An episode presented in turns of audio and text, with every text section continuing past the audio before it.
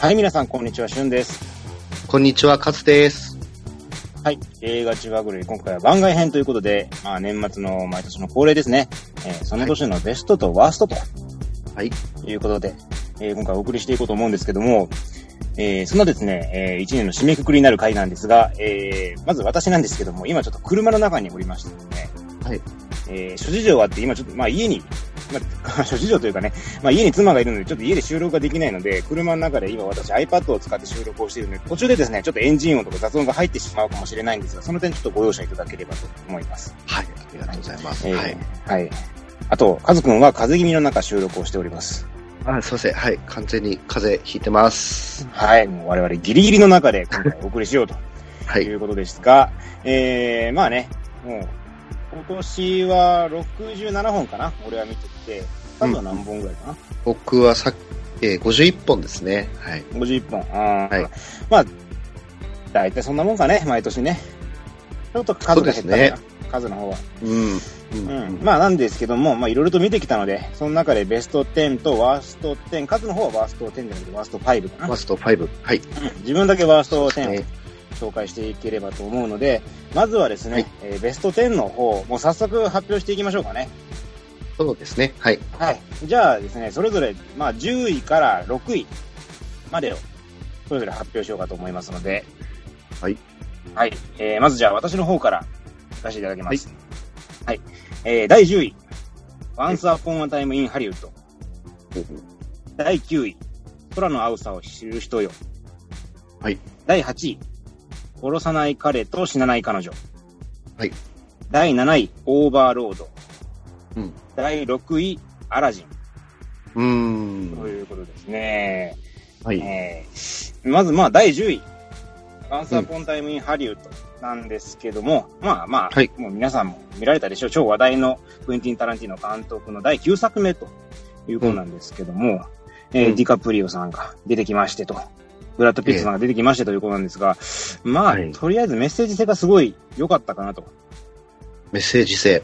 ううん、ね、あの、シャロン・テイトのね、まあ、ある事件が今回メインになってるわけなんですけどもえー今までまあ、タランティーノ監督っていうのは歴史上の人物たちの復讐を映画で成し遂げられなかった復讐を映画で成し遂げようとはい。はいい。うことを実践してきた監督だったわけじゃないですか。うん。うんまあ、黒。人だったりとか、ナチだったりとか、そういうものに対する復讐というのを映画で、シリーズとは違うことを映画できちんとやって、映画の中では復讐をしようじゃないかっていううんまあ、それを無念を晴らそうじゃないかって、まあ、そういう思いがあった監督だと思うんですけども、まあ、うん今回そのシャロン・テイトの無念をここで晴らすっていうことだったんですけども、その晴らし方が、その、なんていうんですかね、生きてた人間なんだよってことをきちんと見せてくれたと。うん。うん。うん。うん。本当にこうういう人と存在してて、その、今でこそその、悲劇ということでしか見られていないけども、実際にこういう人が存在して、こういう人生を歩んできたんだ、一人の人間だったんだっていうことをきちんとみんなに分かってもらえるような映画作りになってたかなっていう気がしたんですよね。ん。うん。うん。うんなので、そのテーマを知ったときに、なんでこういう作りになってるのか、映画の中の全体の、なんですかね、構成というものの、なんか意図が見えた瞬間に、あ、すげえいい映画だなって思っちゃって。うん。うん。うん。うん。うん。まあ、あと、ブラッド・ピットとか、まあ、かっこいいなと。そうですね。うん。まあブラッド・ピット、歴代最高レベルにかっこよかったんじゃないかなって気がしたんで。あ、ちょっと気持ちわかります。はい。うん うんなんでね、まあちょっとそのあたりで、まあ絵作りとしても素晴らしかったし、メッセージでも素晴らしかったし、うんまあ、若干、まあでもそっか、最後のタランティーノらしさの最後のケレミもすごかったかな。あの、プールのシーンとかね、ディカプリオの。ねまあ詳しくは言いませんけども、はい。そういうところで最後スッキリさせてくれる。まあ長い部分はあるんですけども、非常に面白くて、飽きずに見ることができたので、まあ10位という形になっています。はい。なるはい。で、えー、第9位。空の青さを知る人よ。うん。え、あの、見た？いや、全然知らないです。本当に長井達也監督の作品なんですけどね。あの、超平和バスターズによるオリジナル作品ということなんですが、あの、あのは、えーあの日見た花の名前を僕たちはまだ知らないとか、心が叫びたがってるんだとか、聞いたことないかね？聞いたことはありますけど、アニメでしたっけ？そうそうそうそうそうそう。まあその三部作になってる。まあ三部作というか別に、まあこれ単独で独立した話なんやけども、まあそのアニメ作品。キャッチコピーとしてこれは切なくて不思議な二度目の初恋の物語みたいな、まあね、そういうキャッチコピーがあある、えー恋愛アニメ、映画なわけなんですけども、まあ、青春も入ってるかな。じゃうん。うん。で、青春恋愛、青春プラス恋愛みたいな感じなんですが、これがですね、まあ、非常に出来がいいと。うん。なんで出来がいいかっていうと、青春映画、恋愛映画として非常に重要な要素である主人公に感情移入できるかっていうところがもう見事に成立してるんですよね。あの、主人公のその人間性に関して納得できるかどうかっていうのはまた置いといて、うんそのちょっとね、まあ、タイムトラベル的な奇妙な現象に遭遇するんですね、主人公が。うんうんで、非常にその日常とかけ離れた現象であるにもかかわらず、その中に自分を投影することができるっていうのが、やっぱりこの映画の素晴らしいところかなと思ってるんですよ。うんうんうんでさらにその恋愛が単純な自分と相手だけじゃなくて、自分の大好きなお姉ちゃんも関わってきて、その奇妙な三角関係が生まれてくるというところも非常にね、あのーストーリーのけ、なんかバランスというか、非常にね、ちょっと奇妙な映画ではあるんですよね。うーん。姉との三角関係で奪い合うわけではないんですが、うん。あの、姉が優しくて奪い合いとかにならないけども、姉に幸せになってほしいけども、その相手に私も恋しちゃってるんじゃないかって思う主人公の女の子うんうんうんうん。の心理描写が非常に巧みで、さらに最後の方はですね、あの、SF 的な部分もあるので、その要素をきちんと活かした非常に爽快なシーンとかも用意されてるんですよね。うー。うんん。なので、あの、非常に爽やかな恋愛映画として、うん。うんあの、うつうつとしないし、うん。見ていて気持ちのいい映画なので、うん。まあ最初の方は若干、まあそういったシーンもあるんですけども、うんまあアニメとして非常によくできた恋愛映画だったんじゃないかなと。あの、実写でやると多分おかしくなっちゃうんですよね、この映画。あ、そうなんですか？うん。実写でやると最後の、あの、その SF 的なシーンっていうか、まあ若干抽象的なシーンでもあるんですよね。それが実写になってしまうと、多分ちょっと違和感があるんじゃないかなっていう気がして、アニメならではの最後の感情表現、まあ感情表現なのかな。うん。うん。まあそういう抽象的な表現がアニメならではの表現になっていたので、これはあの非常によくできた映画だと思ったので9位にしています。なるほど。はい。うんアニメ見ないもんね、数ね。ごめんなさいこういう系。わかんない。わ、もうね、わか、わかんない。もう、もう、うん いや、俺も実際ね、これあの、見る気全然なかったんよ。はいはい前の二つも見てないし、見る気なかったんやけど、あの東京に行った時に台風で足止め食らってね。はいはいはい。で、帰れなかったから、ちょうど映画2本ぐらい見れた中の1本やったんよ。見たらもううん、俺がまあ、なかなかの大ヒットでね。ああ、よかった。こうやっぱり映画っていうのはこういう出会いがあるもんやなと思いながら。そうか。ふたまたま入ったやつがベスト10に入ったんですね。そうそうそう。すごいよかった。うん。非常に爽やかな映画なので、あの、万人にお勧めできる映画とうぜひ見ん。ていただければと思いますね。素敵ですね。はい。はい。で、えー、第8位が、殺さない彼と死なない彼女ということですね。うん。はい。こちらも恋愛映画になります。青春ものですね。見たかうなんこれこれ見てない？いや、全然知らないです知。らない？あ、知らない？もう知りもしない。小林圭一監督、まあ、これじゃ実写版なんやけども、はい。あのー、間宮祥太郎と桜井日奈子の、えー、コミックを原作とした恋愛ものになるんですが、あのね、このコミックらしい恋愛描写があったりするわけなんですキャラクターがまず、まあ、んちょっと現実的にありえない。何々ですわっていう人が出てきたりとか、うん。うん。まあ、若干ありえない部分はあるんですけども、それが実写として撮っていても全然違和感がない撮られ方をしているんですよ。そういう世界観に自分たちが入り込めているような映し方をしているので、うん。まず世界観の作り方が非常にうまい。うーん。で、あとキャラクターっていうのも、その単純にそのイチャイチャするラブストーリーではないわけなんですよね。殺さない彼と死なない彼女って名前もあるぐらいなので、うん非常にそのキャラクターが独特というか、こ孤立してる、孤立孤独感を感じつつも、その、なん、なんていうのかな。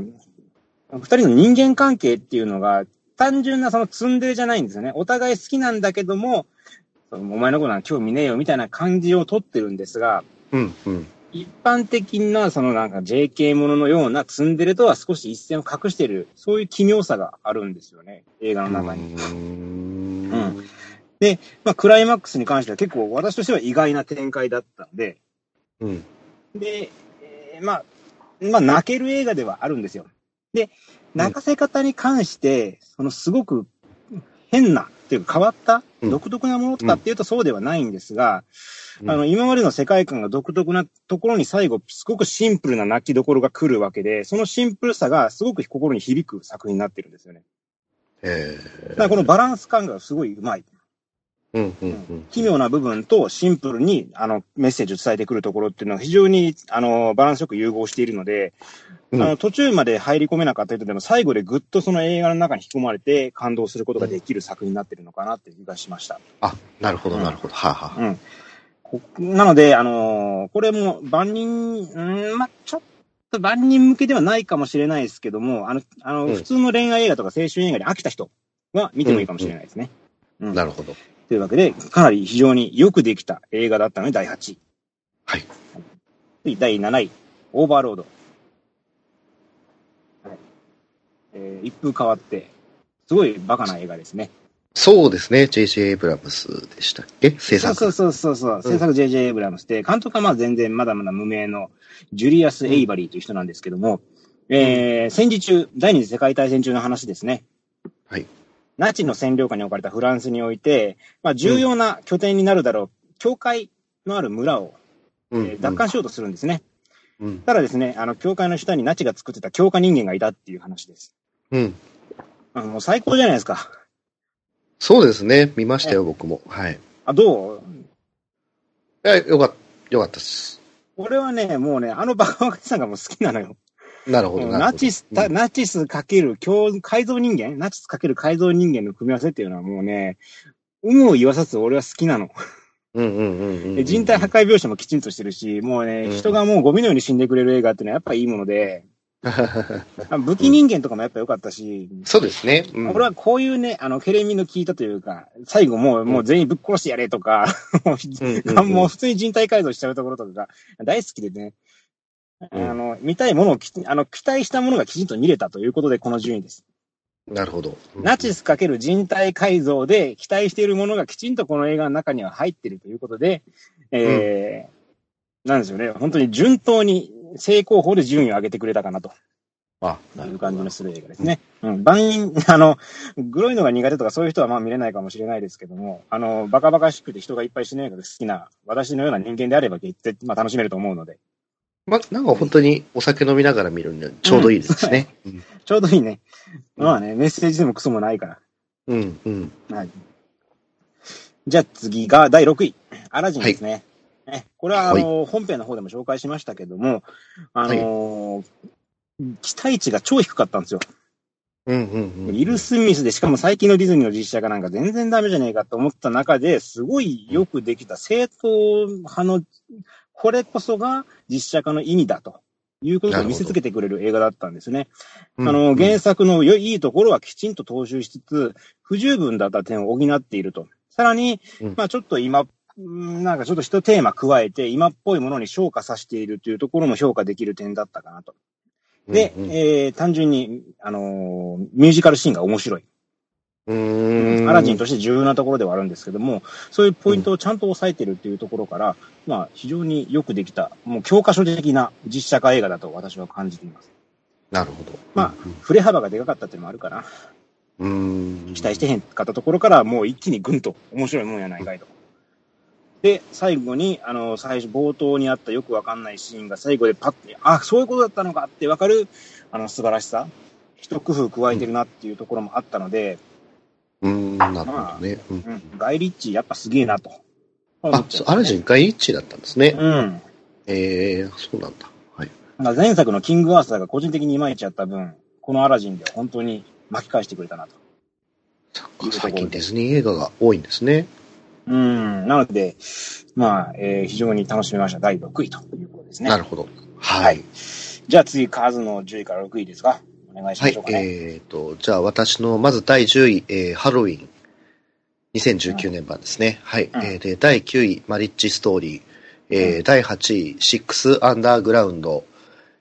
えー第7位、えースパイダーマンファーフロムホーム。えー第6位、えー恐怖の報酬です。うんはい。はいえっ、と、まず、えー第10位のハロウィンからですね。うんえっ、と、このハロウィン、まあちょっと特殊な映画でして、今までこの、まあハロウィンっていうスラッシャーのホラー映画がありましてね。えーで、つい、えっ、と、10年前にもですね、ロブゾンビの方でこのハロウィンがリメイクされたりしてたんですけども、えっ、と、今回のこのハロウィンは、えっ、と、そのリメイク前の、えー、1970、78年とかですかね、に作られた第一作目の続編っていう立ち位置なんですよ。ほうほうほう。え、だから、それ以降に作られたハロウィン2以降の話は、えーなかったことになってるっていうですね。ターミネーターみたいな。そうです、本当にそうです。ターミネーター3、4はありませんでしたっていうのと全く同じタイプの映画ですね。なるほど。うんはい。で、まあ、今更そんなね、リメイクもあった作品で過去のハロウィンの続編ってやって意味があるのかなって思ったんですけど、まあ、意味はあったのかなと。はい。うん。うん。特段ですね、あの、まあ、ロブゾンビ版みたいに過剰なハードコアな暴力描写とかがあるわけではないんですけども、しっかりですね、あの、一作目でハロウィンで起きた、まあ、殺人事件、それの被害者である女の人が受けた心の傷っていうのが、まあ、あるわけじゃないですか。人殺しに追われたらね。うんうんうんその人がこの40年間どういう人生を歩んできたのかっていうのがこの映画で描かれるんですよ。うん。うん。まあ、きっとこういう人生歩んできたんだろうなっていう佇まいをしてる主人公があって、まあ出てくるわけなんですけど、ジェイミー・リー・カーティスが演じてるんですけど、ねそれのやっぱり、うんまあ深みというか、うん。僕らがこう気軽に見ていたホラー映画の、えっ、と、まあ、いわゆる被害者に当たる人っていうのは、多分こうなるだろうっていうような、ああ、うんなるほどね。で、そうそう、そういうものを考えさせられると同時にですね、あのうんーやっぱジェイミー・リー・カーティスは舐めるんじゃないぞと。えー サラコナー以上にかっこいい女性になってますのでね。え。はい。あ、これ見てないですか？見てないよ、まあ、だ。そっかそっか。はい、意外とじゃあ人間ドラマがあったりする感じ？そうですね。ただ、あの、やっぱりしっかりホラー映画なので、そういった背景も描きつつも、ちゃんとホラー映画になってます。うん。だから、なるほど。重別に重苦しい雰囲気とかもなく、普通にこう怖い映画としてただ見れるし、あの、ジェイミー・リー・カーティスがめちゃくちゃにかっこいいので、へえ。ええこんなババアに殺されたいっていう感じですかね。はあ、サラコナ以上にか。そうですね。僕はそういうふうに思いました。そでう、言われたと気になるな。そうなんですよ。で、まあ、あと、まあ、主人公がかっこいいっていうのもあるんですけど、やっぱりこう、うんハロウィンの、まあ、マイケル・マイヤーズ自体が、うんと、この映画だと40年間精神病院に入ってる設定なんですよ。でうん彼がちょっとこう、インタビューを受けて、本当に映画の冒頭なんですけどね、その時にこう、ちょっとこう、空気が変わるみたいなシーンがあるんですけど、うんそれがもうね、べらぼうにかっこよくて。うーん、あ、これは、始まるな、みたいな感じがすごいあるんですよ。うん。うん、やっぱりね、うん。なそういう、こう、ちゃんとホラー映画としての枠もしっかりしつつ、そういう見栄の切る、見栄を切る部分っていうんですかね。うん。うん。あの、そういう部分がしっかりしてるので、あの、映像としてもこう、ちょっとワクワクしちゃったりして、すごい、バランス。がいい、今時のいい映画だなと思いました。はい。なるほど。で、一応この映画、もう続編があと2本ですね。来えー来年の9 10月31日と、再来年の10月31日に公開されることが決まってるそうです。そうなのね。はいち。ょっとそれ怖くない？まあ、どうなるかでしょうね。はい。もうだってさ、ホラー映画の続編でなんかもう2、3作作られること決まってるのちょっと怖いよね。まあ、そうですね。ただ、まあ、一作目のバランスが良かったから、し、多分ね、ちゃんとスター・ウォーズと違ってコントロールされると、あ、思うんで、はい。なるほどね。えーはい。祈りましょう。はい。祈りたいなと。はい。うんそんな感じですかね。はい。はいえっ、と、で、第9位のマリッジストーリー、これネットフリックスの、えー、と配信作品で、えっ、と、アダム・ドライバーと、えっ、と、ごめんなさい、名前で忘れちゃった。スカーレット・ヨハンソンが主演の、うん。えっ、と、ラブロマンス映画ですね。はい。うん見ました？知らん。タイトルすら知らんかった。あ、そうですね。実はこれ12月にですね、えっ、と、ネットフリックスで結構待望、話題の作品ということで配信された映画で、うんうん。えっ、と、アダム・ドライバーが旦那さんで、スカーレット・ヨハンソンが、えっ、と、奥さん。で、子供がいる夫婦なんですけども、えっ、と、まあ、この夫婦がですね、えっ、と、まずセラピーを受けてるところから始まるんですね。うん。うん。で、えっ、と、お互いの好きなところをこう、セラピーでこう話しながら上げていくっていうかことをやってるんですけども、うん。まあ、夫婦仲が、まあ、その段階で壊れてしまってるんですね。うん。うん。で、その二人が、うんと、まあ、離婚の裁判をしていく中で一体どうなっていくかっていうような話ですね。はい。ん。うんまあ、ブルーバレンタインとかあったじゃないですか。うん。うん。あと、まあ、ラブアゲインとか、こう、結婚してる夫婦の、そこれからの話みたいなは感じなんですけど、うん。うんまあ、非常にですね、苦いんですけども、まあ、笑えるので、うん笑えるところもありつつ、ああ、そう。えーえーあのタイプの、ブルーバレンタインタイプの、とっても面白い映画でした。はい。ああ、ノア・バームバッカンとかね。イカとクジラの人ね。ああ、そうう。です。でもね、そういう感じでもないです。ああ、そうアートアートし、うんアートアートしてる感じじゃなくて、やっぱりこのスカーレット・ヨハンソンとアダム・ドライバー、どっちも演技がものすものすごくやっぱり達者な人じゃないですか。うん。だから気軽に見て、全然見て笑えるし、って考えさせられるしって、本当にあの、なんでしょう、面白い映画です。映画です。うーん。誰にでも見やすい映画。うん。うん。で、やっぱりアダム・ドライバーのこの演技の幅っていうのはやっぱすごいなって本当思いますね。はい。すごいよね。すごいですよね。うん。あ多分世間的に知られたのはスター・ウォーズからやろうけども。うん。いや、こ沈黙の人すごいね。うんうん。大沈黙もやるし、うん大好きですね。はい。うん。なんか、よくわかん、本当かどうか、ドキュメンタリーとか見たわけじゃないんでわかんないんですけど、カットは切ってるんですけど、なんか、うん実際はワンカットっていうか、その投資で全部やってるみたいですよ。この夫婦喧嘩とか。うん、それで見る。とね、うん、いやー、やっぱこの演技達者な二人が揃ってね、こいや、すごいなと思いますよ、これは。うん。ううん。なので、見年末年始ぜひ。はい、これはすごくうん本当におすすめです。普通に面白いと思います。はい。うん。え、で、ごめんなさい。ちょっと巻きますね。えっ、と、第8位のシックスアンダーグラウンド。えーはいこれは、はい、マイケル・ベイ監督の、えっ、と、うんネットフリックス映画。これも、えっ、と、マリッジストーリーと同じタイミングで配信された映画なんですが、うんえっ、と、まあ、話は、なんて言うんでしょうね、こう、スペシャルチームみたいな、いろんな、こうんう、スキルを持っている人たちが集まって、こう、与えられたミッションをこなしていくっていう話なんですけども、えーちょっと異常な映画だなと。うん。はい、思いましてほ。で、もともとトランスフォーマーでもね、非常に異常な監督だなっていうところはあったんですが、えっと、配信作品になるとですね、えっと、もう、本当に、あの、とんでもないなと。はいタガが外れたとか。そうですね。あの、やっぱり年齢制限がある、年齢制限がないか。えっと、トランスフォーマーとかね、やっぱ路悪的な描写とかそういうのは、やっぱこう、ちょっとスポイルされるじゃないですか。うん。うん。なんですけど、こう、シックスアンダーグラウンドはネットフリックスの配信なんで、特に年齢制限があるわけでもないので、うん劇場でやったら多分 R15 とかになると思うんですけどね。あのうん。まあ、本当にこの人って、本当に何でしょうね。人としてどうなんだろうなと思うところも結構あるような、本当に路悪的な描写も結構あるので、はい。うん。悪趣味ですね。はい。うーん。そうやね、確かにね。ええさりげなくですね、冒頭のカーチェイスとか、ささりげなく冒頭のカーチェイス、すごい盛り上がる感じで始まるんですけども、うんまあまあ、人はボコボコボコボコ引かれるわですね。その車の中で、ねーえ、ええその車の中で傷を負った仲間をね、こう、手術して、手術して、人引いて、手術して、人引いて、手術して、人引いて、もういつまでやってるんだよって、本当に。うん長かったよね、あのシーンね。長いんですよね。なんかいろんな長いなと思って。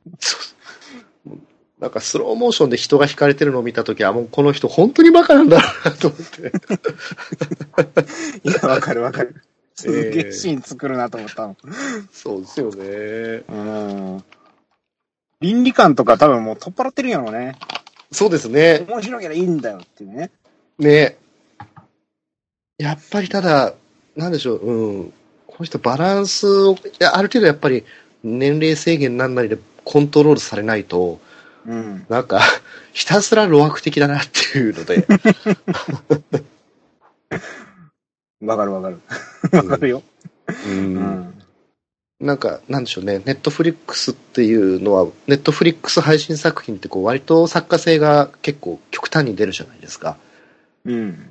うん。その中で、こっちの方でそういう作家性が出るのかっていうので、非常にちょっと新鮮な作品だったので、うん。マイケル・ベイの真髄を見たのと同時に、ネットフリックスのまた一つ新しい可能性を感じた一本だったので、ちょっとこれ入れてみました。はい。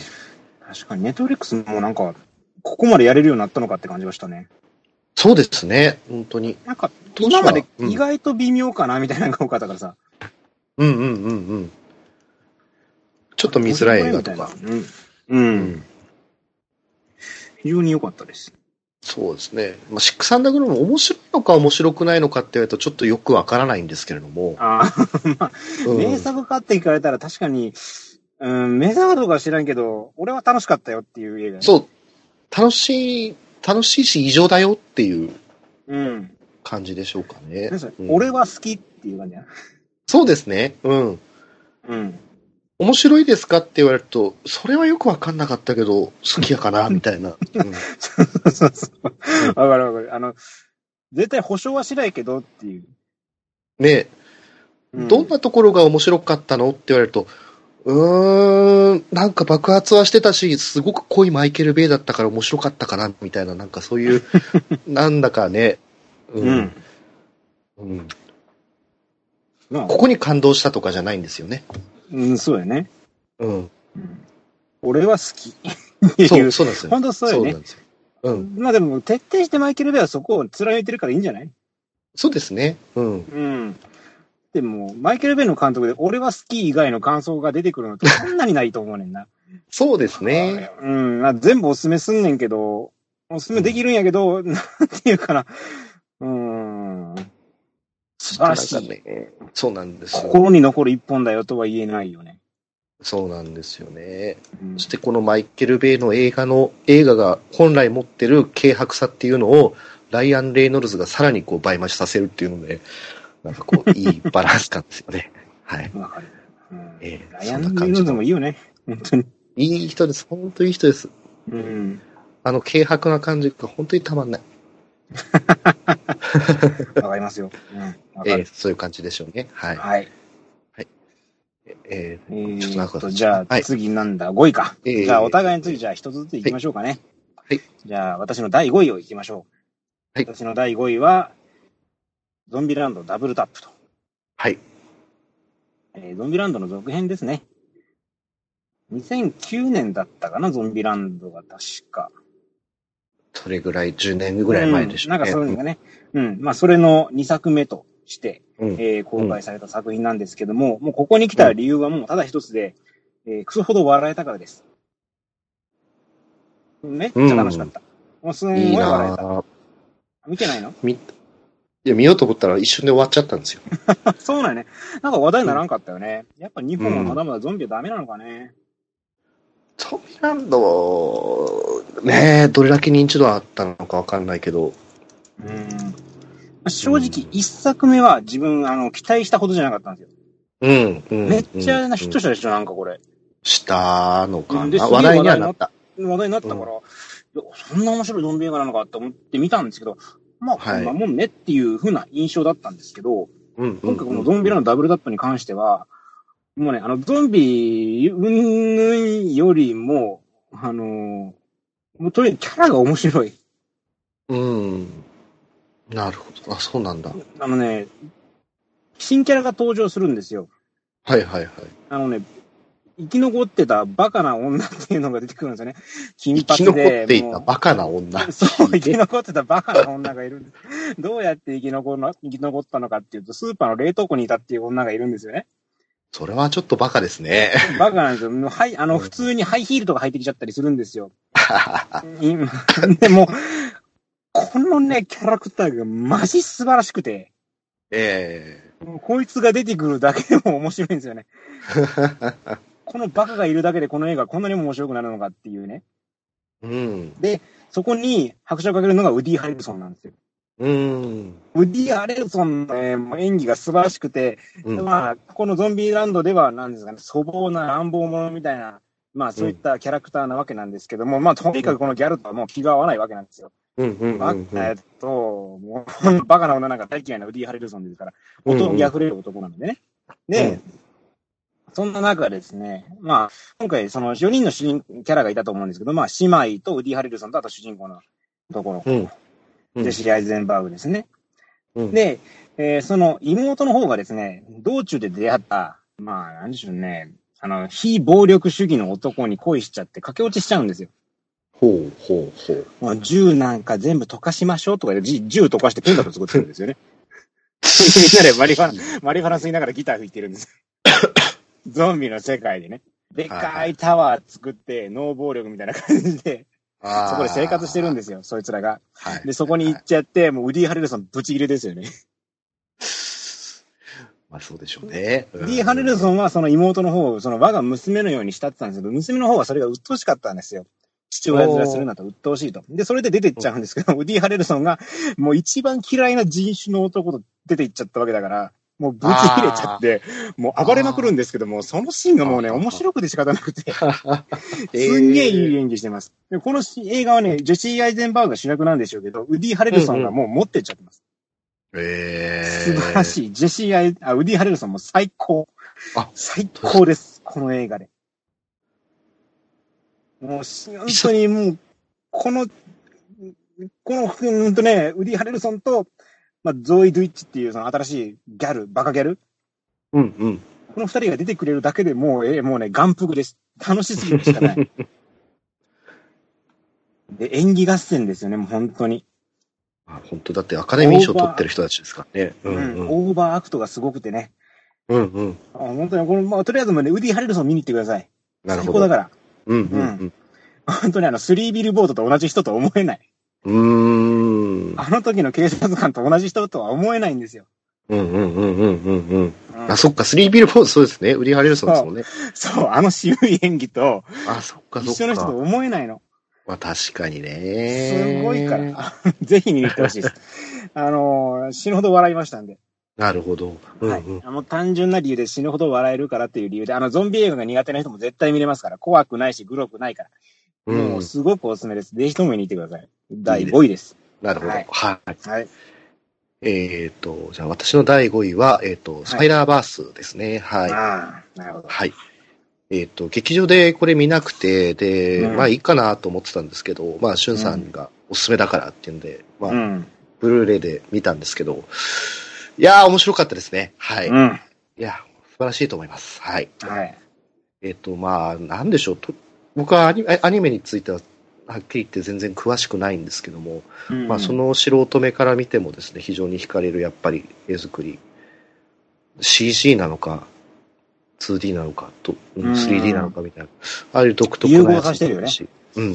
で、うんまず冒頭の、やっぱりそのマイルズ、マイルズが、黒人の主人公のマイルズが主人公だっていうところで、その冒頭でこう、グラフィティアートとヒップホップがすごい、で、うんはじ、から始まるじゃないですか。うん。そこがやっぱりもうものすごくかっこよくて、ああ。うん。あ、これは全然やっぱり大人が見るに耐えれるか強度を持ってるかっこよさだなと思って。うん。うん。そ、そ、もう冒頭から、あ、これはいい映画だなっていう、ね、うん引き込まれたね入りま。したね。はい。うん。でまあ、話自体は、まあ、た、あの、なんでしょう。全然気をてらった話とかではないんですけど、うんまあ、やっぱり主人公の成長であったり、まあ、もともとのピーター・パーカうんーの、が父を、不正を見つけていくっていう、まあ、話であったりとか、非常にやっぱり、テーマとしてもしっかりしてるのかなというのと、うんこれからのスパイダーバースの続編は多分とんでもないことになるんだろうなっていうニュースが先日出てましたので、はい。うんその期待値も込みでですね、えっ、と、ベスト10に入れさせていただきました。はい。うん。はい。はい。じゃあ、第次4位ですね。はい。私の第4位は、えーホテルムンバイです。ああ、見てないです。うん。あのー俺もまあ、どっちでもいいかなと思ってたんですよ。まあ、よくある実写、あ、実写じゃない、あの、実際にあった話をうん。元にした映画なんですよね。うん、うん。2008年にですね、あった同時多発テロなんですけども、あの、170人以上がし亡くなられたという、結構、まあ、かなりの規模の、えーテロだったんですけども、その時にですね、タージマハルパレスホテルというところでですね、テロリストがやってきて、まあ、じょあのーお客さんたちを人質に取るんですけども、そんな中ですね、そのホテルマンたちがお客さんを誘導して、なんとかそのホテルから脱出しようと試みる、そういった映画なわけなんですよ。うん、うん、うん。で、もうとにかくね、この映画のすごいところは、もう緊張感がものすごいんですけども、あのー普通のね、例えば選挙ものだったら、選挙ってまあホテルをね、テロリストに占拠されるような映画だったら、十何人テロリストがいたりとかして、まあそれで、まあ、上あのホテルのお客さんたちが動けなくなってしまうとか、復讐に出るとか、そういったストーリーになると思うんですが、今回このホテルムンバイに関しては、テロリストの数もすごい少ないんですよ。もう数人なんです。うん。ただ数人が、機関銃、あの、マシンガンを持ってるだけで、もう100人、200人という人間が動けなくなってしまって、一方的に虐殺されるんだっていうことが描かれてて、逆にリアルというか、実は実実話ですからね、もちろん。あの、結構いろんなキャラ出てくるわけなんですよ。キャラクターがまあ多くて、何人、登場人物はもちろんそのホテルの客全員が、まあ、登場人物なわけですから、ホテルマンだったり、まあ、お客さんにも一人一人その背景を背負った人たちがいるわけなんですけども、そのキャラクター一人一人の背景描写が非常にうまいし、キャラクターも立っているので、どの人にもですね、その感情移入ができるような仕上がりになってるんですよ。で、かつ、もう基本的にもう反撃はできない前提なんですよね。うん。だから、もう、見ていてと、見ている時の緊張感っていうのは、ものすごいです。絶対に勝てないし、見つかったらもう即死亡みたいな状況なんで。うんうんうんで、立てこもって、その立てこもってる中で、そのテロリストがやってきて、かあの、扉を壊そうとする、よくする、よくあるシーンなんですけども、そのよくあるシーン一つでも、変に手に汗握ってしまうんですよね。なんでかっていうと、今までの映画と違って、もう絶対に死んじゃうから、見つかったら。うんうんうんうんそのリアルさを描いているところが非常に良かった。で、あのー若干ネタバレになってしまうんですけども、容赦なく人が死ぬ。うん。えーうんこの人死んじゃうの？みたいな。それはやっぱり事実だからこそ。事実だ。まあ、その、もちろんどこまで事実かわかんないです。そういう人が本当にいて、そういう背景の人が本当にいたかどうかはわからないんですが、うん。結構背景を丁寧に描いてた人とかが、普通に死んじゃうんですよ。うんうんでうん。あ、そうなんだ。そういう状況になってくると、もう誰が生き残るか、誰が死ぬかなんて、もう全然わかんないですよね。うんうんうんだから、うんあの、その辺のアクション映画なんかよりも全然きあの緊張感があるので、うん。まあ、アクション映画として見ても非常に楽しい。で、人間ドラマとしてもよくできている。何より事実だと。実際にあった事件ということで感動も生まれるわけなんですよね。うんうん。本当こんなすごいことがあったのっていうふうなことをね、あの、これ見終わった後は絶対に事件の詳細とかを調べにかかると思います、皆さん。あ絶対調べちゃゃうと思う。どういった事件だったのかとか。う。で、実際に今もそのホテル経営してるんですよ。やってるんですよ。泊まれるんですよ、あ、そうなんだ。このホテル。うんえまあ、R15 指定なので若干その残酷な描写はあるんですけども、あの、どこを切り取っても面白い。どういう目線から見ても楽しめる映画なので、うんえー非常におすすめの一本。ということで今回第4位です。なるほど。はい。見てないでしょ？見てないです。見てみます。これは要チェック。非常に良かった。あ、了解です。はい。えー、じゃあ私の第4位は、えっ、と、サスペリアリメイク版ですね。はい。見てないよね。あ、見てないんですか？まだ見てい。ない。DVD 借りたけど見れなかった。ああ、そっか。えうー、と、ん見ないとな。えー、まあ、あこれは多分、ポッドキャストで話したのかな話してない、うん。話した話し。たたいと思う。話しましたか？えーまあ、非常にやっぱり良かったですよね。で、やっぱりなんで良かったのかっていうところ、まず、あの、僕はですよ、あの、オリジナルと真逆真逆のことやってるし、全然違うことにもう振り切ったので、本当にそれが素晴らしいなと。で、この映画に対する批判の中で、まあ、うん、もともとのリメイク版を作ってたダリオ・アルジェントが、いや、これはオリジナルのスピリットとは全然違うって言ってるんですけど、うん、今、オリジナルと同じスピリットのサスペリアを作り直したところで、もともとのサスペリアには絶対に勝てるわけないんだから、そうだね。うん、だったらもうこれぐらいですね、もうグイッとひねったり、ひねって全然違うことやってる方が絶対に面白いんだと。で、うん。あの、サスペリアって映像もそうなんですけど、やっぱり音楽、サウンドトラックが非常にゴブリンのやつが有名なんですよね。うん。うん、で、今回やっぱりどうなのかなって、で、昔のその映画のテーマとか出てきたりしちゃうのかなと思ってたんですけども、うんまあ、今回の音楽は、えっ、と、レディオヘッドのですね、えー ごめんなさい。レディオヘッドのトモヨークが、あの、担当してまして、またこれも全然、あの、過去のサスペリアとは全くニュアンスの違う音楽を作ってるんですけども、はいはいそれなんですけども、この映画を見た後にですね、トモヨークのサントラ多分これ欲しくなると思います。へすごく曲がいいのね、とりあえず。曲がいいです、やっぱり。あの、過去のサスペリアのように激しいこう主張がある音楽では全然ないんですけども、あの、これ見終わった後にサントラ聞くとですね、あ、ここで流したやつだ、ここで流れたやつが、たっていうのがね、パンパンパンパン浮かんでいくので、やっぱりこの音楽強いですよ。すごいです。なるほど。うん。そして、あとは、やっぱりですね、えっ、と、なんでしょうね。過去の主人公、過去のサスペリアとは本当に違うっていうところで、魔女たちが、もうそもそものこの魔女たちが非常に魅力的なんですよ、今回のサスペリアう。うんんあの、もちろん、こう、それぞれね、悪い部分もありつつ、ただ、やっぱり、その迫害と戦ってきた人たちだし、うん。その戦ってきた感じを持つ、なんだろうな、そういう戦ってきた過去がある人たちが持つ、なんていうの、背中に、背中の強さみたいな、オーラみたいなのが、あのーね、その朝食のシーンとか、そういうさらっとしたシーンの中で、ね、ちょっとずつ垣間見えるんですよ。うん。その過去に迫自分たちも魔女、魔女ってやっぱ迫害されてきた人たちじゃないですか。魔女裁判であったりとか。うん。でそういうものを乗り越えて自分の自分たちのポジションを築いてるっていう、戦ってきた人たちなんですよね。本当に。うんうん。そこのね、なんかかっこよさみたいのがやっぱすごい強い。うん。うん。まあでも賛否両論あるイメージではあったけどね。いや、これ嫌いな人は本当に嫌いだと思います。はい。はっきり言って、はっきり映画自体は長いし、あの、うんお話自体もそこまでこねくり回すかっていうぐらいでこねくり回してるところもあるし、そこを抽象化する必要はあるんだろうかっていうぐらいのところもやっぱあるんですよ。はっきり言って分かりづらい映画です、これ。はい。ああ、それは聞いた。なんか難しいってみんな言う。うん。でも、あの、うん、難しいけど、別に、なんでしょうね、パンフレットとかを紐、こういう意味があるんですよっていうのを紐解くのが書いてるのいっぱいあるし、うん。町山智博さんなんかもね、これ解説してるから、それ聞きながら見る分うん全然、うん。面白いと思う。うん。はい。え、決して難解なだけな映画じゃないです。あの、エンタメとしてもしっかり面白い映画です。はい。なるほど。なので、ぜひ、ということです。はい。了解です。はい。えー、じゃあ、いう第3位ですね。はい。行きましょうかね。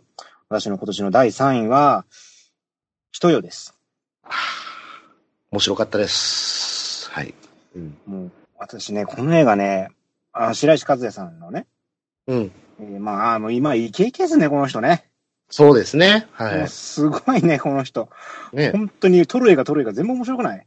うーん、うーん、まあ、うん。たまにちょっとやらかす。ああ、ま確かにまあそっか。でも、ある、なんかまあすごい面白いっていう作品をたまに、たまにではないけど出してくれるから、いや、本当に面白い作品が多い。よかったし、日本で一番悪いやつも面白かったし、いや面白かったです心の地もね、面白いし。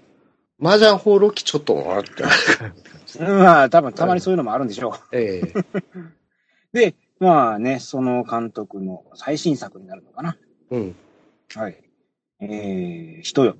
なんですけどもね、あの、見てない人もおられるかもしれないんですが、まあ、はい。ストーリーとしてはですね、あの、父親が、あまあ、DV な父親だったんですけども、その父親を殺してしまった母親がですね、うん。えー、まあもちろん警察に捕まるわけなんですが、うん。20、10 15年ぶりか、にうん。子供たちの元に帰ってくるといった、そういった話なんですね。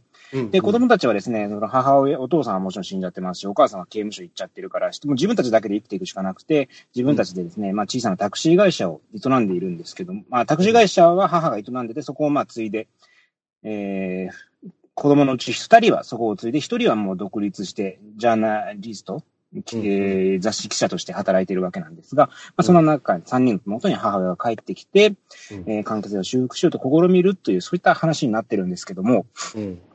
まあ、とにかくもうね、いもうまず俳優陣がすごいんですよ。そうですね。うん佐藤健もすごいし、鈴木亮平もすごいし、うん佐々木蔵之さんもいい味出してるし、ただ、もうこの映画のもう一番はやっぱりもう田中優子さん。はい。お母さん役そうですね。はい。あの、冒頭の父親を、だまあ旦那ですよね。旦那を殺したっていうことを子供たちに告白するシーンでもう自分心全部掴まれちゃったんですよ。あれ、お母さん人殺しちゃった。おおお父さん殺しちゃったからお父さんみたいな。殺しましたみたいなことを言うんですけど、うん。うん。あの若干その、噛む、噛むというか、どもるような感じになるんですよね。うんうんうん普通にすら、さらっとお母さん、お父さん殺しましたとか、うん。なん、なんていうのね、そのすすごく戸惑いと覚悟の、あい、なんか、入り混じったうん。一言になってて、もうこの一言聞いただけでもうこの映画は面白いって確信を得られうん。るぐらい。すっごい演技だったんですよ。うん。なんで、で、その後帰ってきてからは、その年老いてしまって、自信、母としての自信を持たないといけないと思いつつも、ただ、あの、子供たちを苦しめてしまったっていう事実に悩んでいる、その、揺らいでいる心っていうのをきちんと表現していて、うん。もう、あの、本当にこういう人なんじゃないかって思えるぐらい、そそういう過去を背負ってるんじゃないかって思うぐらいね。うん。うん。うん。うん。で、まあ、あと鈴木亮平さんもすごかったっすね。あどもりながら、うん。自信なさげに、うん。ただ強く言わないといけないところを分かってるけども言い切れない、あのーなんでしょうね。なまさに人間として演じてる感じ。そうですね。う。うんん。鈴木亮平さんってこういう役されるんだなっていうのすごいびっくりしました。ああ、確かに。うん。非常に良かったもんね。佐藤健さんも良かったっすね。いやー、佐藤健はまあ、ザ・佐藤健ってイメージもまあ若干ありはするんですけど、いやー、でも、なんでしょう。この人用の佐藤健見た後に CM で佐藤健出てるの見て、うわ、この違いと思いましたよ。目、目キラッキラしとるな、みたいな。確かに。うん。うん。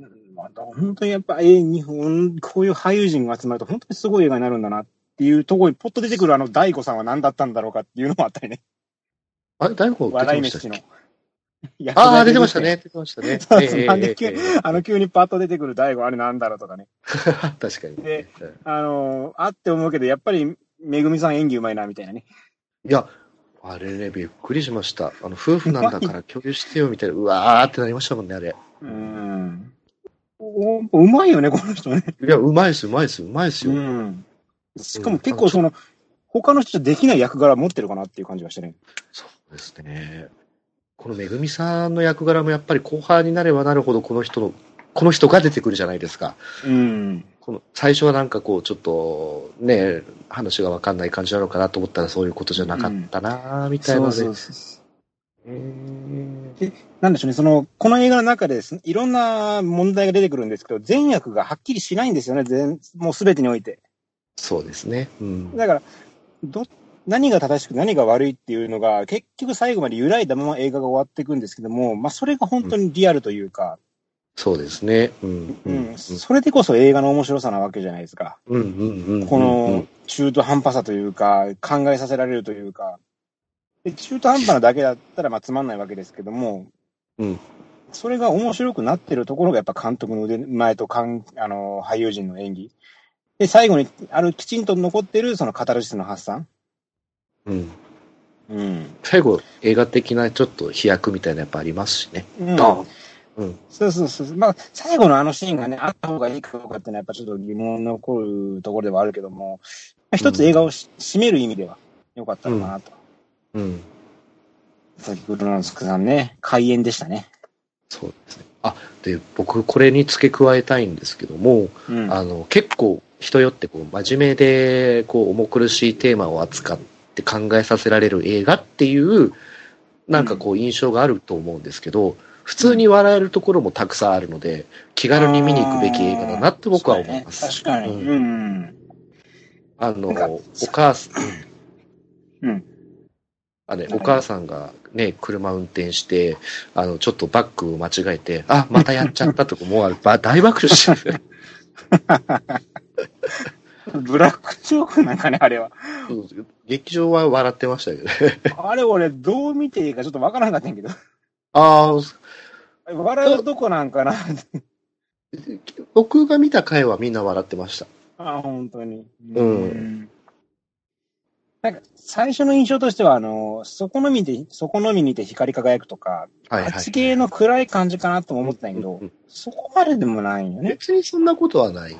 うん。テーマは重たいけど、入り口は広い。いうん。絶望だけがかさ積み重なっていくようなタイプじゃないから。や、そう、見終わった後に、あーとかではないですよ、しかうん。なので、うん。まあ、これは本当に人間ドラマとして非常に完成された一作で、今年の邦画の中ではもうベスト級だったかなと思うので面白かっ、第3位ということですね。ちゃんと。はい。サメエキスも出てましたね、ちゃんと。うん。はい。はい。ということで、第3位です。はい、えっ、と、じゃあ、第3位、えっ、と、私の第3位は、えっ、と、アベンジャーズエンドゲームです。はい。はい。うーんどう、どうなんでしょうね。エンドゲーム、なんか今、何、何を話したらいいのかちょっとよくわかりませんけども、うんやっぱり、あの、めちゃくちゃ今年公開された映画の中で一番待ってた映画ですし、で、上げに上げに上げに上げに上げてる期待をうん。うん。簡単に超えてったので、ああ、そうやね。簡単に超えていったし、もともとこう、もうネタバレとか別にいいですよね。今更ね。はい。まあね、もう最まあラストのシーンもバンバン出てるし。いいですよね。あの、タイムトラベルっていう話はちょっと出てたんですよ。公開される前から。ああ、そうやったんや。そうなんですよ。うーん。うん。で、まあ、そうか、そういうニュアンス、様子があるのかもしれないなと思ってたんですけど、そのタイムトラベルの使い方がめちゃくちゃ面白かったので、あうの、ん。全然それを知ってたことが何のね、何のマイナスにもならなかったというか、うんやっぱり本当に、なんでしょう、創意工夫の塊ですね。すごい面白かったです。はい。なるほどね。はい。はい。えー、じゃ第2位行きましょうか。はい。えー、私の第2位はですね、えー、スパイダーマン、スパイダーバースです。はい。はい。これ実はですね、あの、迷いに迷ったんですよね、この1位、2位は。で、スパイダーマン、スパイダーバースなんですけども、まあ、はいこの2位、あの、もう、どこ切り取っても完璧な映画だなと思って、うん、うん、うん、うんあうん。の、つまらないシーンがもうないんですよね。そうですね。映画の冒、最初から最後まで面白いし、何回見ても面白いし、そして何よりも、カタルシスの発散がすとてつもない。うん、あのー主人公がね、成長してあのビルから飛び降りるシーン。うん、あっこのかっこよさですよ。うん、うん、うん。で、あのー降りるときにその、声が文字になって出たりするし、うん演出があるじゃないですか。それがうん、冒頭のそのスパイダーマンになったばっかりの時と比べて、うん、別の意味合いでその文字が出るシーンが使われたりとか、そういう細かな演出もすごいうまいし、うん、あと悪役も一人一人かっこいいし、うん、あの、名前なんだったっけ？あの、マント背負った鍵爪の悪役。クローラー。プローラー、クローラーの、クローラープ、プ、クローラー？プロ、ーラフローラー。フローラーのあの、地下鉄での襲撃シーンの音楽かっこよすぎじゃない？ー。うん、うん、うん、うん、もう最高やなと思って。うん、うん。音楽もかっこいい、映像もか、映像はとにかくもう今回あのアニメを、今までの既存のアニメを超えていくっていう、そういったテーマで作られてるわけですから、まあ、全然違った映像になってるわけなんですよね。CG を盛り込んだりとか、あとね、あれを使っ、あれを盛り込んでるんですよ。あの、昔の 3D 映画。はい、あのはい。赤と緑のグラスかけて見てたやつ。はい、はい、はい。あの映像も入れたりしてるんですよ、この中に。えー、入ってましたっけ？入ってるんですよ。だから、キャラクターがね、赤と緑でなんかね、ぼやけてるんですよね。えこの映画のテーマとしては、あの、スパイダーマン、まあ、アメコミですから、いろんなシリーズがあって、中には全然もう鳴かず飛ばずで終わってしまったちっちゃなキャラとかがいるわけじゃないですか。ー、はい、はい。それを寄せ集めて、そのスパイダーバースとしていろんな次元からやってきて、みんなで戦うといった、そういった話なわけなんですけども、そはい。の、鳴かず飛ばずだったキャラクターたちが一人一人がものすごく魅力的なんですよね。うん。うん。だから、まあ、キャラクターのその過去とかをあんまり描いてないにもかかわらず、一人一人がきちんと好きになれるような演出がされてたというところが、まあ私としては良かったかなと。そうですね。う。うんん。なん、なんていうんでしょうかね。ガーディアンズ・ギャラクシーの一作目見た時のような感動があったかな。どのキャラも好きになれるというか。うん、メイおばさんまでかっこいいっていう。そうですね。な、鳴かず飛ばずだったキャラクターってわけでは別にない。あ、そうなん。うん。もともと俺がなんか見た記事ではそう書いてあったよね。っていうのも、あの、原作の方であるんですけど、映画の方に出てるのはほぼほぼ、スパイダーハムとか以外はオリジナルですね。あ、そうなんや。グウェン・ステイシー、グスパイダー・グエンとかはコミックのスパイダーバースから、グエン、うんスパイダー・グエンっていうタイトルで出て人気になったりとかしてる。そうなんや。スパイダー、あの、豚のやつはオオリジナルなの？いや、あれはもともと、あれは確かにいるんです、キャラクターとして。で、他のキャラはじゃあ元、あの、映画オリジナルなんか？えというか、そうですね、スパイダーバースっていうコミックがあって、で、スパイダーね。バース、そうです、そうです。ああ、俺勘違いしてたわ、じゃあ。うん。なるほど。あスパイダーバースっていうコミックがあるのね。そうなんです、そうなんです。なるほど、はいなるほど。あ、そういうことなんか。そうそうそうそう勘違いしてました。なるほど、俺、ええあそういうことか。はいはいはい。そうそうそう。俺でもスパイダーバースがもともと、あ、そうなん。スパイダーバースが俺もともといろんな、その、コミックから取ってきたもんやと思ってたんだけど、スパイダーバースっていう作品のオリジナルキャラなわけね。えっと、そうです。うんとね、原作のコミックのスパイダーバースっていうのは、もう、すごい数出るんです、スパイダーマンが。もう、4 300、400とか出るんですよ。ん。うんうんその中には、本当に、このシリーズのスパイダーマン、このシリーズのスパイダーマンとかいっぱいいるんですよ。はい。うん。うん今回はけですね。そう、うん。映画はちゃんと、そこまで、そんなめちゃくちゃなことはできないから、うん。5人に収めたと。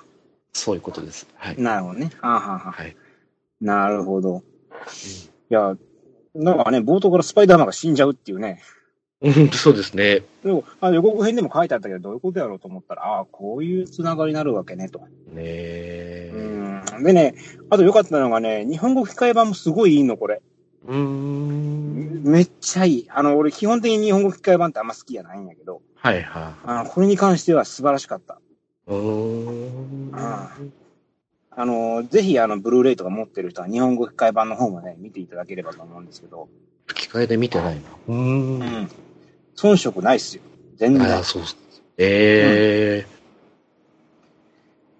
あまあ、なんでね、まあ、笑えるところは笑えたし、かっこいい。アクションもまずとにかくかっこよかったっすよね。そうですね。ううんん。アニメと思って舐めてた。そうですね。うん。うん多分ね、昨今はね、アニメが多分すごいんじゃないかなって、再評価しないといけなくなってきてると思うんですよね。うん。今回もベスト10にアニメアニメね、入ってますし、去年もね、そうですねあの、ドラゴンボール入ったし。ああ、そっか、入れてましたね。そうそう。うん。うん。アニメはだからね、やっぱ今後絶対に映画ファンならばチェックしていかないといけない。特にあの、ジャンプのアニメとかも、うん。気合い入れて作ってるやつ結構あると思うんですよ。うん。うん。うん。それこそ今あの、超話題になってる鬼滅の刃っていう漫画があるんはい。ですけど、ねはい。あれのね、は劇場版とかも多分面白いと思うんですよ。すんげえ気合入ってると思いますよ。うーん、そうなんだ。ううん。今めちゃくちゃ大ヒットしてて来年公開なんですけど、うん。まあ多分、おあの、失敗できないでしょ。こんだけヒットさせといて。こんだけ、今更もう来年のやつを煽っておいて、絶対失敗できない状況にあるんで、多分面白いと思うんですよね。うん。で、今までだったらそういう映画多分見に行かないんですけど、うん。最近はもうそう、チェックしていかないといけないなって思ってきてます。なるほど。うん。で、なんでそれがあったかっていうと、隅っこ暮らしね。ああ、はい、はい。うん。あのー僕は見てないけど、はい。一応見たんよ、俺。うんうん子供たちがワーキャー言ってる中、一人でおっさんがさ、ポツンと見てたわけ。一番後ろの席取ったけどね。はいはいはいはい。あ、これに関してはね、子供完全子供向けのアニメですよ。ただ、非常にいいというふうに話題になって、入りの大ヒットを飛ばしてるわけですよね。はい。だからもうアニメとかを今もう舐めて書かれる時代じゃなくなってるわけなんですよ。どこにもうヒットがあるか分からないようになったなっていうね。そうですね。う。うんん。だから、いそれこそ10年、20年前だったらアニメのね、その子供向けのアニメとか漫画あの漫画原作とかだったら手を出さなくてもいいかなと思ってたところがもう、そういう時代じゃなくなったなと。大人のフィールドまで侵食してきてると。なんですかね、あの、子供も大人も楽しめるような映画になってきたんだなっていうね。うん。うん。子供向けと子供騙しは違うっていうのは歌丸さん言ってましたけど、はいはいまさにその通りでね。うん。まあ、スパイダーマンに関してはちょっとその方向性が違いますけど、まあ、アニメだからこそ、アニメだ、アニメも本当に面白い時代に入ってきたな。まあ、昔からそうっていう人もいっぱいいるでしょうけど、えースパイダーマン、スパイダーバースは本当に私の心を掴んでしまったので、えー非常に楽しい映画体験ができましたということで、第2位ですな。るほど。はい。はい。えー、じゃあ私の第2位は、えっ、と、Once Upon a Time in Hollywood です。うーん。はい。もう、はい僕は、僕はもうクエンティン・タラティーノがもう好きなので、はい。好きよね。好きです。毎年なんか入ってない？公開された好きで。す。はい、そうです。そうよね。何撮ってももうね、好きです。はい。うん。で、タランティーノ映画が好きな人はなんかこうちょっとおしゃれを気取るとかって一時期そういう風潮あったじゃないですか。うん。バカ国でねと、う んおしゃれ気取ってるやつが3時間半の映画何回も見ることあるかっつうのね。うん、そういうことです。はい。えで、まあ今回、ワンサポのタイムインハリウッド、本当にさっき、しゅんさん言ってましたけど、まあその、映画の中での復讐というか、その人を浄化させていくっていう作りももちろんそうだし、うん。今回の、やっぱり、まあそうですね、その、今回またその、前作のフェイトフレイトとかと違って、時間の流れがやっぱり非常にゆったりしてる映画じゃないですか。で、うんその時の、まあ、独特のなんていうんですよね、この教師の感じの中に、こう、じりじりじりじりと迫るこの、サスペンスといいますか。はい。で、それが最後の最後で、まあ、もう大爆発するじゃないですか。うん。で、この大爆発大爆発でね。大爆発するじゃないですか。で、その大爆発ぶりっていうのが、ヘイトフルエイトとか、えっ、と、イングロリアス・バスターズ以上のものをちょっと私は感じてしまって、うん。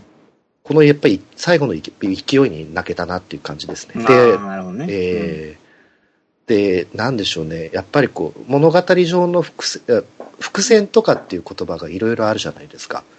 うん。うん。今年は僕はあの、この映画のですね、火炎放射器っていう伏線に非常に感動しました、僕は。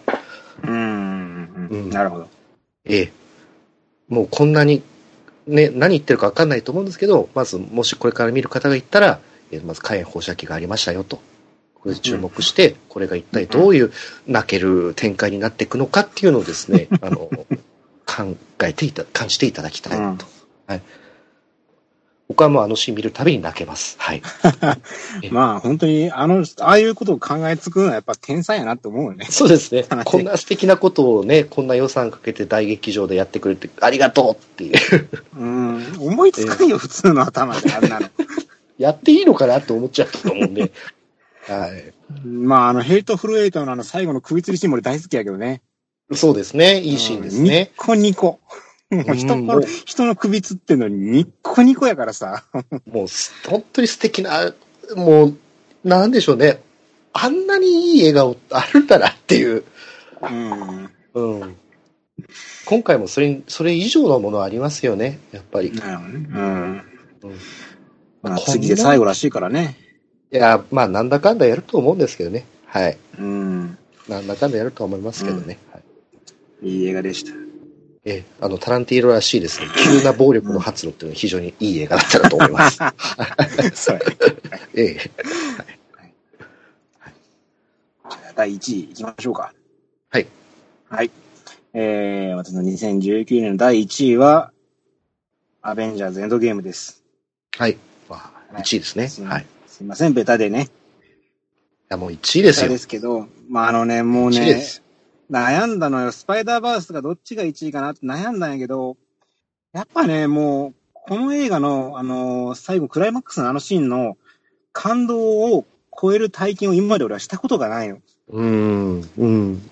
というのも、マーベル映画を、まあ、マーベル・シネマティック・ユニバース、要するにアベンジャーズを作るために、まあ、いろんな作品、単体作品を作ってきたわけじゃないですか。うんうん、うん。で、それがまあ22作かなあるわけですよね。うん。で、もうそれのほぼほぼ、もう、ほぼほぼ劇場で見てきたわけですよ。リアルタイムで。うんで、まあその10年以上に及ぶその流れの中で、最後まで映画館で見ることができたっていう、この映画体験は、もう今後多分ないんじゃないかなっていうね。そうですね。うん。う。うんん。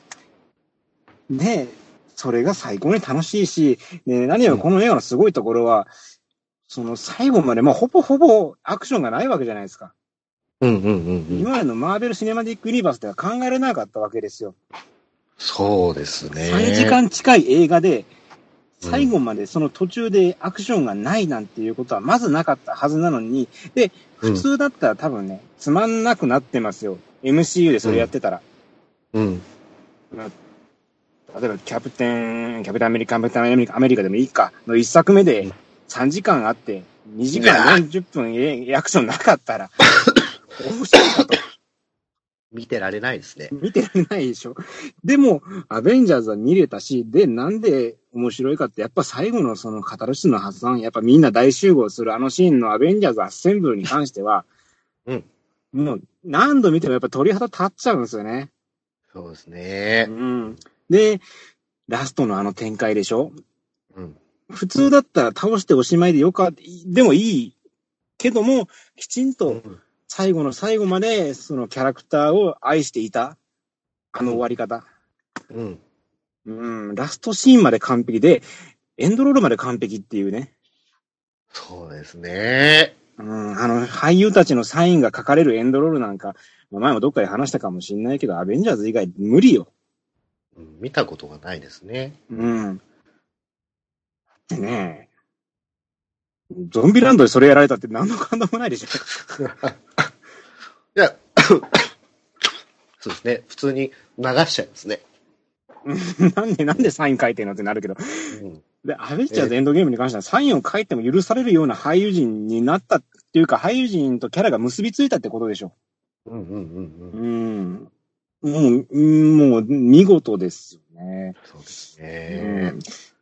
まあ、なんていうかな、その、今回スパイダーバースとアベンジャーズがもうズバ抜けて1位、2位やったんやけども、スパイダーバースに関しては何度でも見直したいのはスパイダーバース。ああ、はい。うん。はい。やっぱどこ撮っても面白いから。うんただ、その瞬間的なテンションの上がり方に関してはもうアベンジャーズはもう他の映画に、うん、他の映画勝てるもんないんじゃないかな。そうですね。うんううんん。ちょっとアベンジャーズに関しては俺もう、オールタイムベストの第3位に入れてもいいかなって思ってるもんね。おお。ガーディアンズ・オブ・ギャラクシー超えたかなと思ってる。マッドマックスは超えへんけど、ああ、あ、でもターミネーター2、ダメート2は1位だから。1、うん、と1位、2位がマッドマックス。ス。で、3位が今までガーディアンズ・オブ・ギャラクシーやったんよ。なるほど。うん、そそこそれはちょっと超えたかもしれん。これはね。なるほどね。うんこの感動は素晴らしかったし、二度とできない映画体験を本当にありがとうと。本当に MCU シリーズをやっ作ってくれてありがとうっていう感謝の意味を込めて、えー、何の意味があるのかわかんないですけど、第一です。はい。ありがとうこれは本当に。はい。もう本当にもう感謝感謝です。こんな素晴らしいものを見せてくれてありがとうという意味で、第一ありがとう。にしました。なるほど。ははいえっ、と、私のじゃあ第1位は、えっ、と、クリント・イーストウッドの運び屋です。意外よね。いやー1位。も僕、そうです。でも意外と、あの、運び屋、見た時点でもう決めてまして。これだ。はい。はい。えっ、と、まあ、本当ね、理由はいろいろあるんですけども、うん。なんでしょうね、一つのこう映画としての完成度、僕はこれめちゃくちゃ高いなと思ってて、でまさまさにですよ、まさに笑って泣けてっていうえタイプの映画じゃないな。まあ、笑って泣けてハラハラできてって、こう、たくさんのこう、エンターテインメントしとしての面白、映画の面白さっていうものがギュッと詰まってる僕は映画だなと思ってたんで、うん、で、それがね、あの、120分もないんですよ、この映画。うん、120分もない映画で、今まで数多くの娯楽映画を作っに出て作ってきたイーストウッドがそれをシュッと作っちゃったっていう事実に僕はすごく感動したので、えー、もともとイーストウッドの映画ってちょっと小難しさっていうかとっつきづらさってあると思うんですよ。うん。あある人にとってはあると思うんですよ。うん。そういう人たちにとっても、この運びやってるのは多分時間も短いし、笑えるし、面白いんで、あの、とってもいい見やすいんじゃないかなと思うので、うんあえて僕はこれを1位にしました。はい。なるほどね。もちろん、アベンジャーズとか1位にしたいんですけど、でもこう、そういう映画、例えば、ワンサーポインハリウッドとかも長いし、ワイルドスピードとかも長いし、スパ、スターウォーズとかもめちゃくちゃ長いじゃないですか。うん。うん。そんな中で、120分以内でこんだけ面白い映画を作れるん、やっぱりあるんだなっていうのの最高峰だなって僕は思ったんで、これにしました。うんうんはい。なるほど。はい。まあ、俺も見たんよね。はい。確かに面白かった。うん。あの、クリント・イーストウッドの、まあ、演技がまあ素晴らしかったよね。うん。うん。なんか、おじいちゃんの演技をしたらしいですね。うん。あの、で、それを聞いてたよ、数からね。はいはいただ、その老人を意識して演技したっていうのを聞いてて見たら、ああ、本当にその通りだなっていう感じがして。うん。うん。うんはい。あの黒人に差別用語使っちゃうシーンとか笑っちゃったもんね。悪気ないんですよね、あれね。そうそうそうそう。あ、根はいい人なんやろなと思いながら。だからよかったね。うん。うん。でまあ、俺の、その、ベスト級に来る好みの映画ではなかったけども、あの、よくできてるし、火の打ちどこ、火の打ちどころ、欠点はない映画ではあるな、とうん。いう印象よね、俺の中では。なるほど。うん。はい。というわけで、えー、ベスト10の発表ということで、えー、一旦じゃあはいこれ切りましょうかね。